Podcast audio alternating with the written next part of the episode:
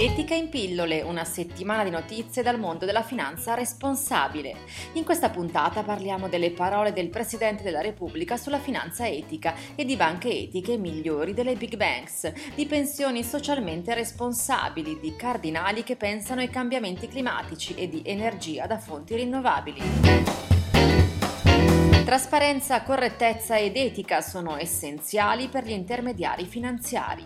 Lo ha dichiarato il Presidente della Repubblica Sergio Mattarella nel messaggio inviato ieri alla 91esima giornata mondiale del risparmio organizzata dall'ACRI, l'organizzazione che rappresenta le casse di risparmio e le fondazioni di origine bancaria.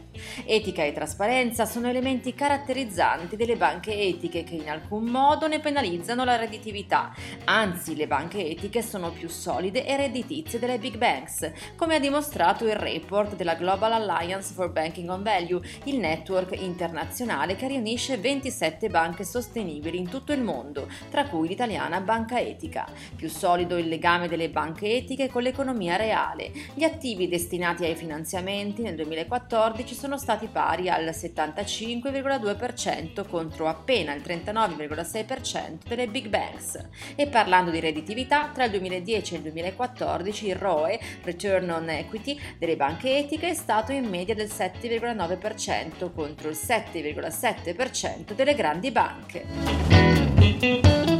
Lavoratori inglesi chiedono pensioni socialmente responsabili. Lo sostiene una ricerca pubblicata nei giorni scorsi in occasione della Good Money Week, la settimana dedicata agli investimenti responsabili in Gran Bretagna.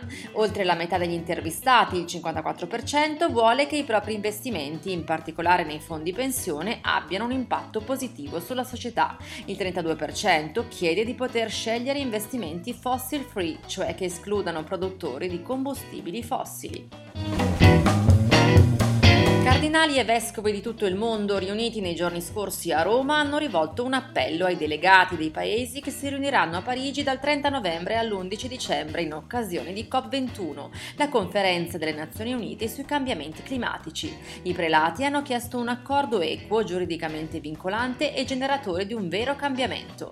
Chiediamo alla COP21, scrivono, di stringere un accordo internazionale per limitare l'aumento della temperatura globale, al fine di evitare impatti climatici catastrofici soprattutto sulle comunità più povere e vulnerabili.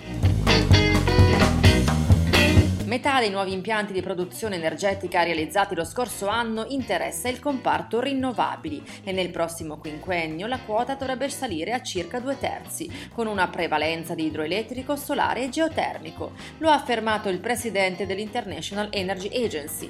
Determinante la persistenza dei sussidi governativi. I governi, sostiene il presidente della IEA, dovrebbero offrire programmi di sostegno stabili di lungo periodo, evitando di modificarli ogni anno, cosa che che rischia di spiazzare gli investitori. Ed è tutto, appuntamento con Etica in pillole offerto da Etica SGR alla prossima settimana.